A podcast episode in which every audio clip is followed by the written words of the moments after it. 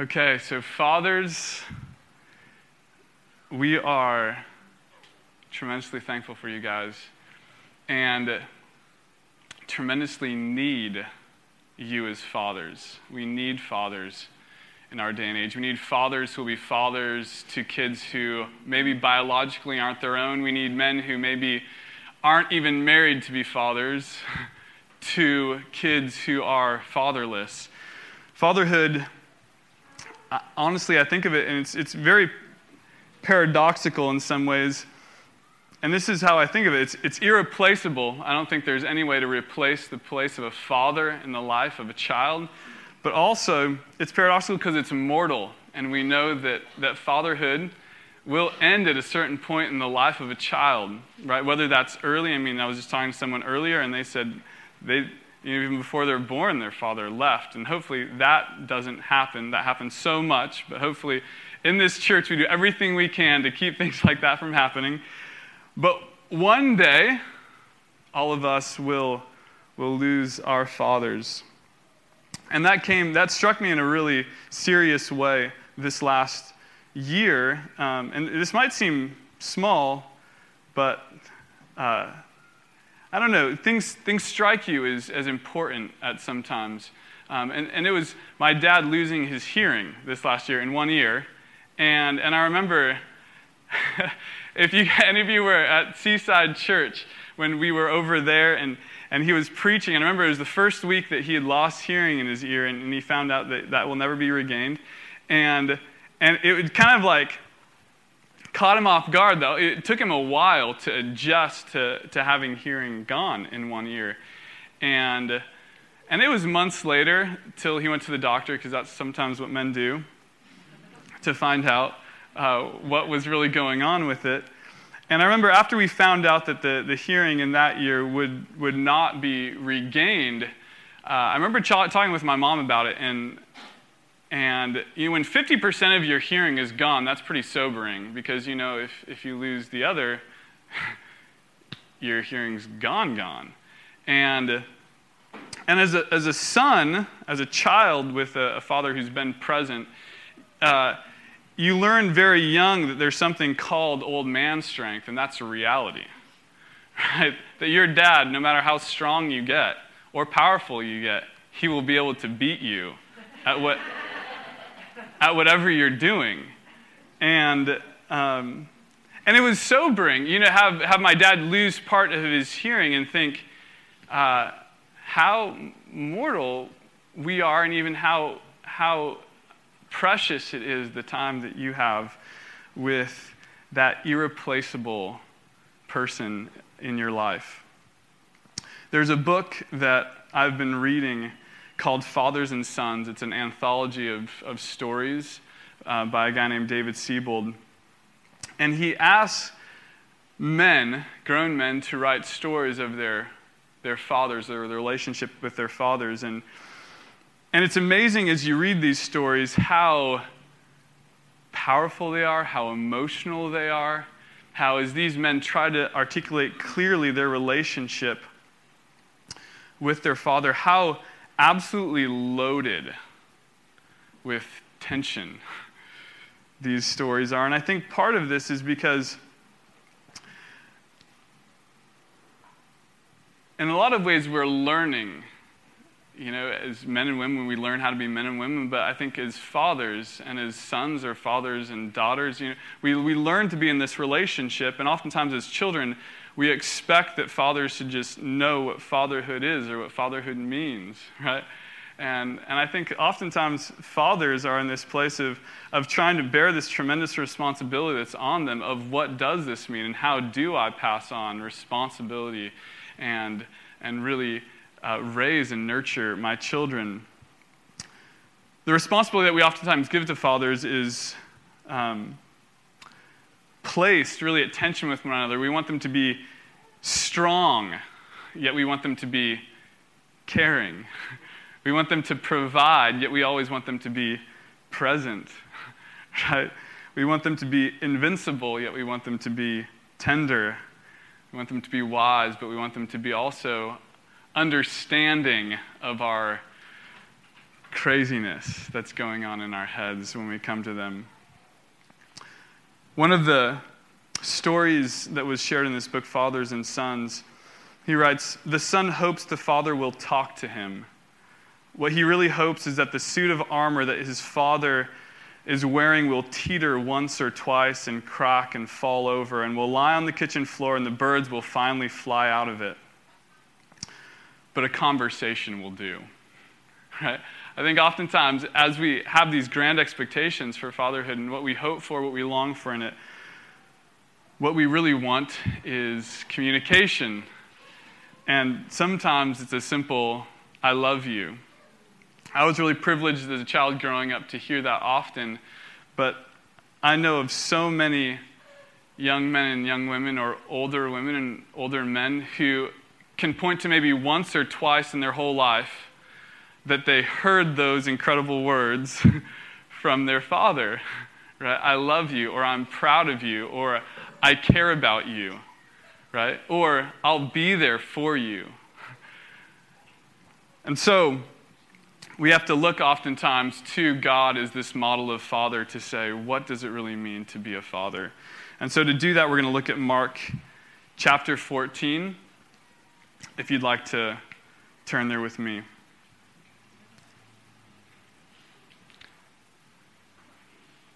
Oh, sorry, 14. Oh, it says 8. We're actually going to 14. Thank you.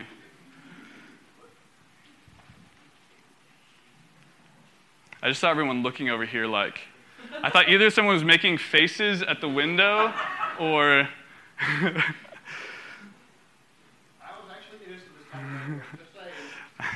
I saw Alex in his seat, so I knew someone couldn't be making faces at the window. Okay, chapter 14, verses 32 through 40.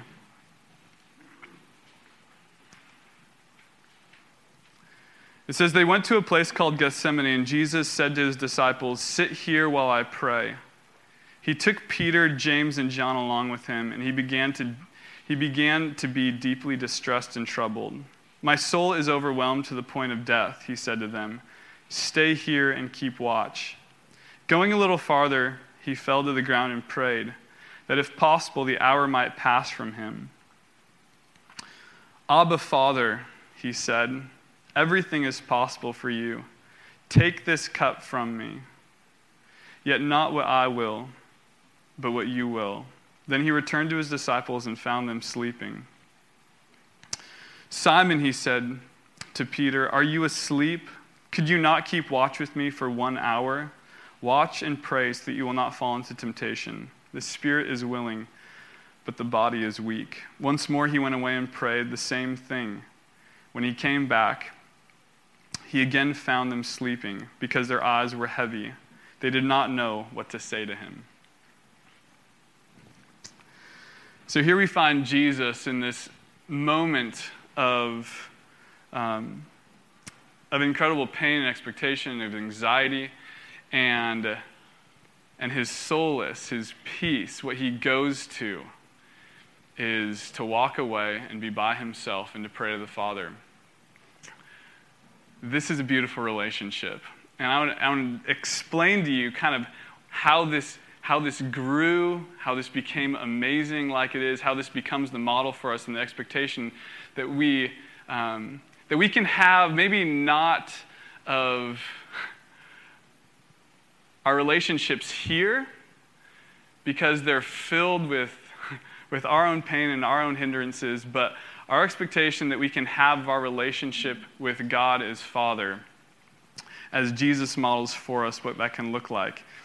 I'm going to read for you just a smattering of verses, and I want you, whatever you do to concentrate best, whether that's like bite your lip or close your eyes or whatever it takes, I really want you to listen and, and uh, and hold on to the verses I'm going to share with you because Jesus was absolutely enthralled and in love with the Father. They say that Jesus spoke about 25,000 words uh, while, he, uh, while he ministered on earth for three years. And they say about one out of every 114 of those was about his Father, right? So he was he talked about the Father all the time. He just thought about the Father. When he, when he wanted peace, he went away and spent time with the Father. So I'm going to read you these verses, and, and I want you just to appreciate what Jesus thought about his heavenly Father. In John 3:35 he says the Father loves the Son and has placed everything in his hands. In John 5:19 through 20 he says I tell you the truth the Son can do nothing by himself. He can do only what he sees the Father doing because whatever the Father does the Son also does. For the Father loves the Son and shows him all he does. John 14, 31 says, The world must learn that I love the Father and that I do exactly what the Father has commanded me. In Luke 3:22 it says, "And the voice came from heaven, you are my son whom I love, and with you I am well pleased." In John 5:17 it says, "My Father is always at work to this very day, and I too am working." John 10:30 says, "I and the Father are one." John 16 says, "I came from the Father and entered the world. Now I am leaving the world and I'm going back to the Father." John 16:33 says, "I have told you these things so that in me you may have peace. In the world you will have trouble, but take heart. I have overcome the world." And this is just this is just like handful of verses of, of Jesus sharing unhindered, freely, how he just loves, absolutely loves the Father. And the Father, as we get these glimpses of the Father freely and unhindered, showing and sharing his love, his absolute love for the Son. And so, what happens now is we have Jesus at this point of of the time has come for him to bear the sins of the whole world. He goes in agony by himself, about to take this on, and what does he do? He goes away and he prays to the Father. And he makes four declarations that I want to focus on here, four declarations that will help us, I think, as we understand his relationship, Jesus' relationship with the Father, and maybe get into a glimpse of, of how we also can have a relationship like that with God the Father. The first declaration that he has here in verse 36, Mark 14 36, is Abba, Father. And, and there is an amazing amount of just passion and eagerness and desire and excitement in this simple phrase, Abba, Father. Some commentaries have, have wrongfully thought of this as sort of like a baby, baby babbling. It's hard to say baby babbling. Um, baby babbling and just saying like daddy daddy and so oftentimes people will, will take on or they'll preach about it being jesus uh, like a, a baby just going daddy daddy but that's not what's going on here and and it's important that's not what's going on here because jesus' relationship with the father is incredibly mature and that's what you see throughout his whole life as he comes to know the Father and love the Father. The first time we ever hear Jesus talking is when he's 11 years old and he, they find him in the temple and they say, Why are you here? And he goes, Didn't you know? This is the first words we get from Jesus. Didn't you know I would be about my Father's business? right? And so Jesus, even 11 years old, had this idea of my Father is in heaven and I am about his work. And so when he comes to this point of saying, Abba Father, which literally is this, this term of endearment, but also of incredible respect, saying, Father, Father, right? And there's, it's repeated twice, so there's incredible passion in it. But I want you to understand that, that this cry is filled with, with an understanding of the relationship. So, some of you, when you say the word father or dad, I want you to understand that the content of that is different than the content of what Jesus is saying when he says, Father, Father. Maybe the same words, but very, very different meaning. And so as we as we look at the next three declarations Jesus make, I want you to grab a hold of what does it mean for Jesus to cry out? He's not wasting his breath, right? He knows that the hour is at hand when he will be crucified. And his cry is, Father, Father, and that's filled with understanding. And I want to share with you what that understanding is. In this book, Fathers and Sons, it shared story after story after story of sons who can remember once when their father expressed intimacy to them. One of the stories that is shared about a son who his father is very successful, and, and so the son gets to grow up going to these you know, lavish summer cottages to spend the summer, but, but he remembers the absence of his father and those places. And, and once his father comes back, and his father just comes back because he's called because the boys do something wrong, so he comes back to scold them. And after the father gives them a whooping, it says the father breaks down into tears and he says, Son, I love you. Remember that. And yet, this is what he writes. He says, That was the first time and the last time our father embraced us. Not wars, my brother's death, or even my father's own imminent end prompted such awesome intimacy.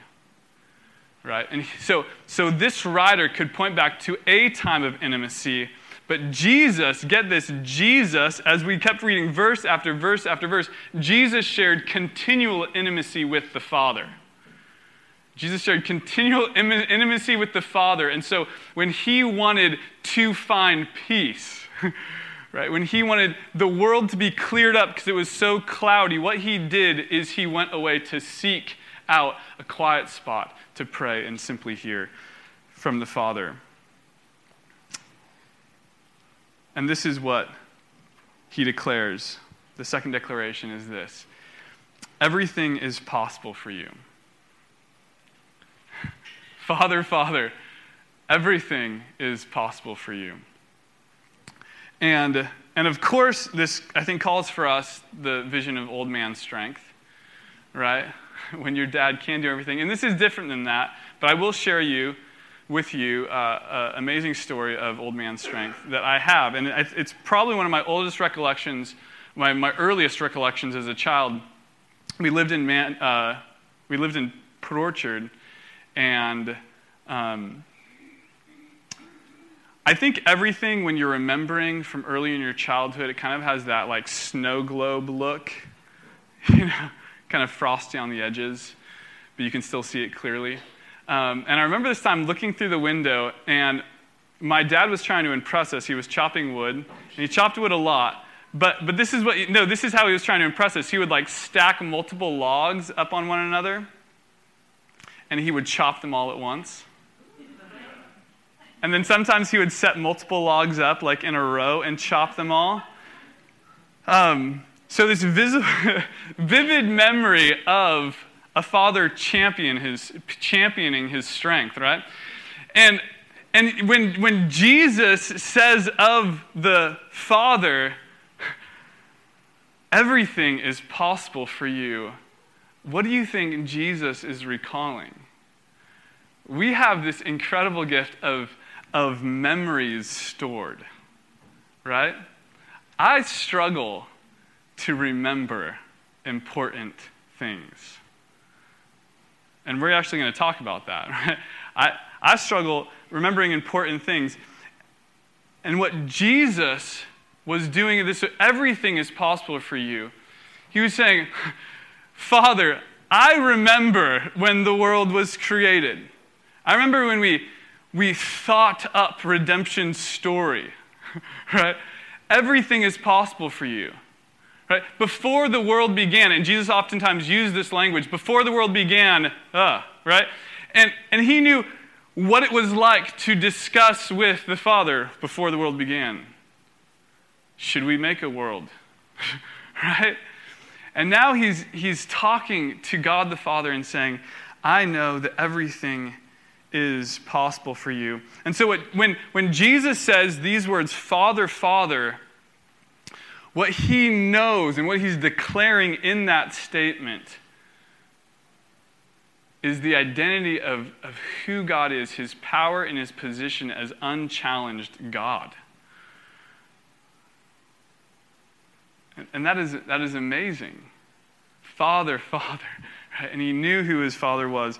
A verse that we just love at this church and we share often in, in Daniel uh, the book of Daniel, chapter 4. It says, God, it says he does as he pleases with the powers of heaven and the peoples of earth. No one can hold back his hand or say to him, What have you done? and so when Jesus said, Father, Father, he's going, like, I know that you can do whatever you please with the powers of heaven and the people of earth. No one can hold back your hand. You, Father, are the ultimate power in the whole universe. And so, what does he do next? He asks him a question. Well, he, he declares, Take this cup from me. Right? Would you take this cup from me? What kind of a declaration is this?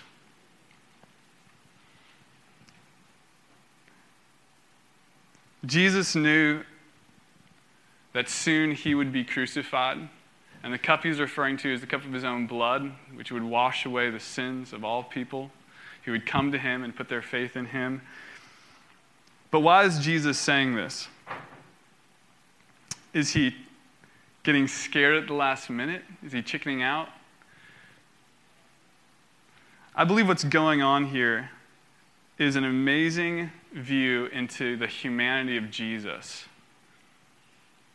and what he allowed himself to participate in in becoming human and feeling the vulnerability that went into literally being a son, right?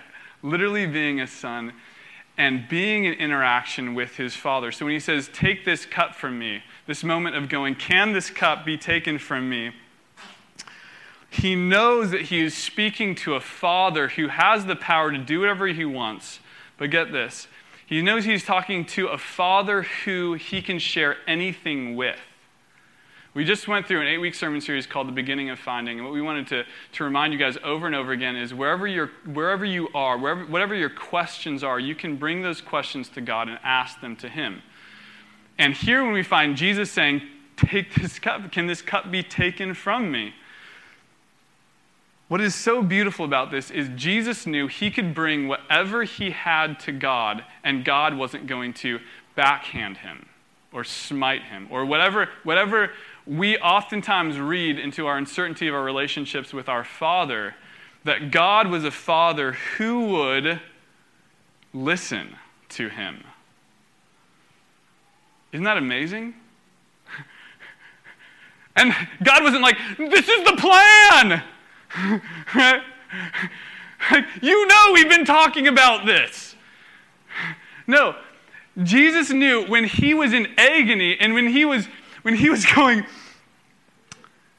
the time has come and I I am fearful. A time is coming where I'm going to experience agony and pain that no one ever has before. And this is, in the, this is getting worked out in the Bible and we're reading it, and Jesus is saying, Can this cup be taken from me? In, in John 12, literally, it's spoken as a question Can this cup be taken from me?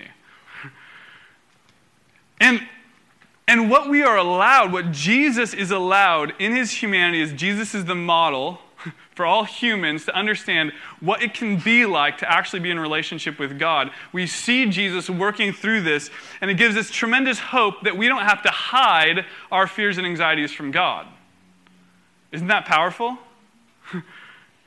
Jesus, before the greatest moment ever in the history of the world, is, is walking through this with the Father. Why? Because the Father loves the Son and the Son loves the Father.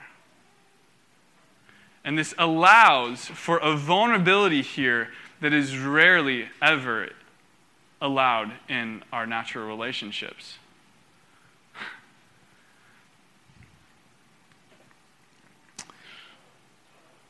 So, Jesus comes knowing that God the Father cares for him and will hear him whatever he wants to express. And he expresses his deepest fears. The last declaration I think we can learn a lot from, and is simply this yet, not what I will, but what you will. And I think this is the decision for Jesus that, that really changes everything. So it's the decision of Jesus that changes us from being someone who is a person who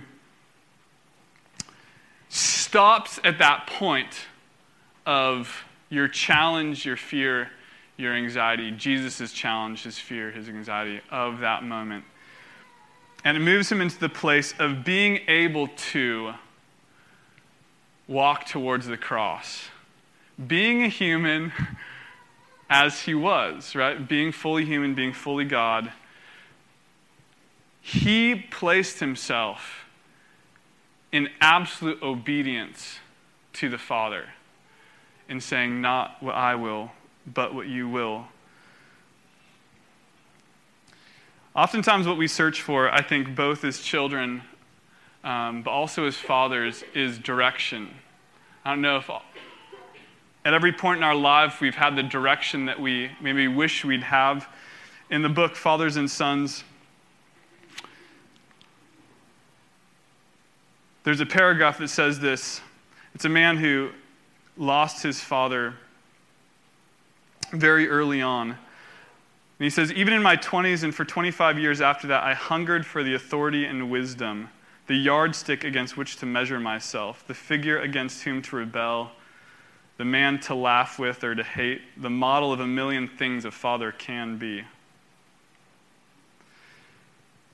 The search for a father is a search for authority outside yourself. You feel incomplete without him in whatever form. The longing for the father is something monstrous. And so I think what we find here, this longing for the Father, which is, monstrous, is this longing for, for authority.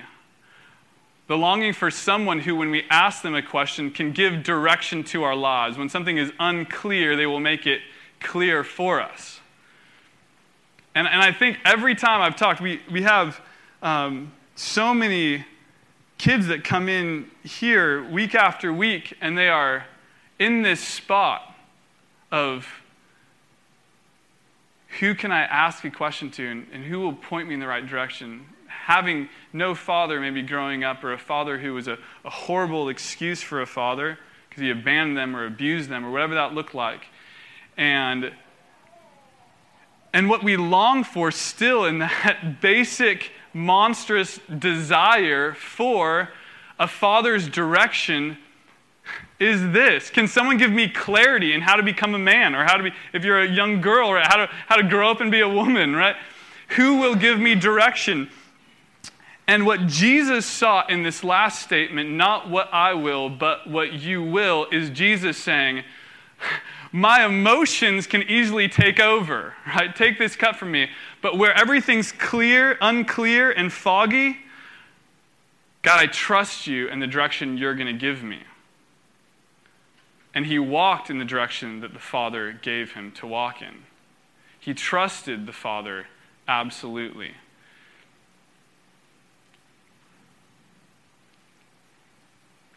So, how do we gain from this and how do we learn from this? From Jesus' beautiful relationship with the Father, who, if we, if we hear it, I think any of us would be like, I would love to get the direction like that. I would love to, to be able to have an authority where I just can obey, right? When I obey and walk in that right path, the best things will come. Only two other times is the word Abba used, or that those two words together, Abba Father. One is in Romans and one is in Galatians. And they say very similar things, so we're just going to turn to Galatians. You can turn there if you'd like with me, uh, or just listen as it's read. In Galatians 4, it says, What I'm saying is that as long as the heir is a child, he is no different from a slave, although he owns the whole estate. He is subject to guardians and trustees until the time set by his father. So also, when we were children, we were in slavery under the basic principles of the world. This is beautiful. It says, But when the time had fully come, God sent his son, born of a woman, born under the law, to redeem those under the law, that we might receive the full rights as children. Because you are children, God sent the Spirit of his Son into our hearts, the Spirit who cries out, Abba, Father. So you are no longer a slave, but you are children. And since you are children, God has made you also an heir.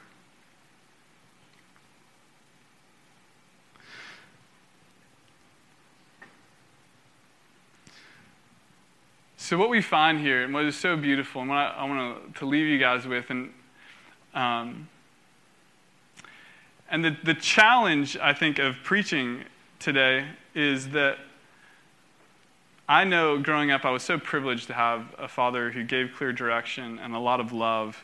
Um, but how do we speak into a world where literally, statistically, right, over 50% of kids, right, have separate parents, and a great majority of those have very absent fathers. What hope is there? What can we speak to them about that? Maybe when they hear Jesus cry out, Father, Father, and their understanding of Father is, is burdened, is wrecked by the idea or the images they've had of what a father is. Um, and what we have to offer is this everything you heard about Jesus' absolute love for the Father and the Father's absolute love for the Son is ours. And it is ours in what Jesus himself did by following the will and direction of the Father and bearing our sins on the cross and, and and it is all wrapped up in this, you know, John 3.16 where it says, because God the Father so loved the world that he sent his son. Right? And this declaration of love that is fully and freely for you guys. And I say that it is available for you because oftentimes we just completely neglect it. And I, and I was really like troubled by this yesterday how how much is available to me, to all of us, in Christ, and we just neglect it. And so, if there's one thing I, I want you guys to come away with today, is like that the love that you see and is so precious between the Son and the Father is yours. It is available for you. And I encourage you guys to spend time with that and to, to listen, to learn what it's like for the Spirit to cry out from within you, Abba, Father. What is the understanding that the Spirit's giving you as He cries out to Abba, Father, and the Father responds? I thought about this yesterday as, as I realized how much easier it is to, uh, I mean, like so many of us of my generation, but I think increasingly all generations, to spend time on the computer or on your phone or wherever that might be, right? Uh, Paul and I were having lunch the other day at, um, after church, and, and I was just so brokenhearted, right? We were having lunch, and these, this couple, this young couple, was over just texting the whole time, right? Not even talking to one another. I assume they weren't texting one another. But, um, right? How, how much is available to us? But, guys, we just absolutely neglect, absolutely neglect because what the scripture says in, in that the Spirit who calls out Abba Father is the Spirit that's offered to us in the Son, that God is longing to put His Spirit in us to communicate to Him, and we can have this free exchange of love where we listen to Him, is this. The, the, the cry, Abba Father, is available to you, that cry of intimacy and commitment. But the faith that's described by Jesus is the faith that receives it, right? And that is the faith of saying, Father, everything is possible for you. So, who is the Father you're crying out to? And, and, and God wants to reveal himself to you in such an amazing, such a complete way that you realize who he is. That everything is possible for him. And he allows that while you are amazed by that power and you see it and you're like blown away by all that that encompasses, he allows you to come and bring to him your fears and anxieties. Take this cup from me, right? he, he, he's inviting you not to try to figure out apart from him so you can come in and be better in that relationship. He's inviting you by his Spirit to come in and to cry out to him from wherever you are. And for some of you right now, that needs to be a cry of, Take this cup from me. I can't handle this.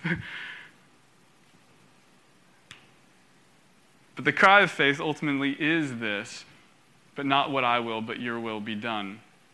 As we come from our limited perspective and our, our foggy vision, and we say, Father, speak your authority and your power into my life and give me direction. Give me direction how to be a father. Give me direction how to be a, a mom or a son or a daughter or whatever, whatever position you're in. Guys, I just, I ask you, because I ask the same thing of myself, is that we would learn to be people that are so vulnerable with the Spirit of God that we cry out Father, Father, and we listen for his authority to speak into our lives and send us where he wants us to be sent. That we, he sends us where he wants us to be sent. Because that, that will absolutely transform you, that will transform your family, that will transform this church.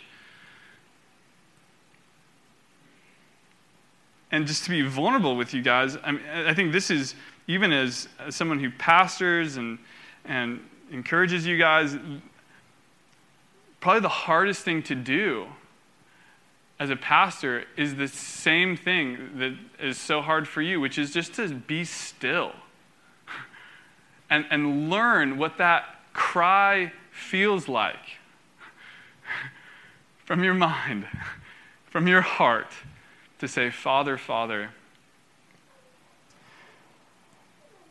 And when we do that, we will learn what it means like to really be in a loving relationship with Him. And guys, that is so available to you by His Spirit that He gives. So let's just crowd together. We have some songs. Um, I'll pray for you guys.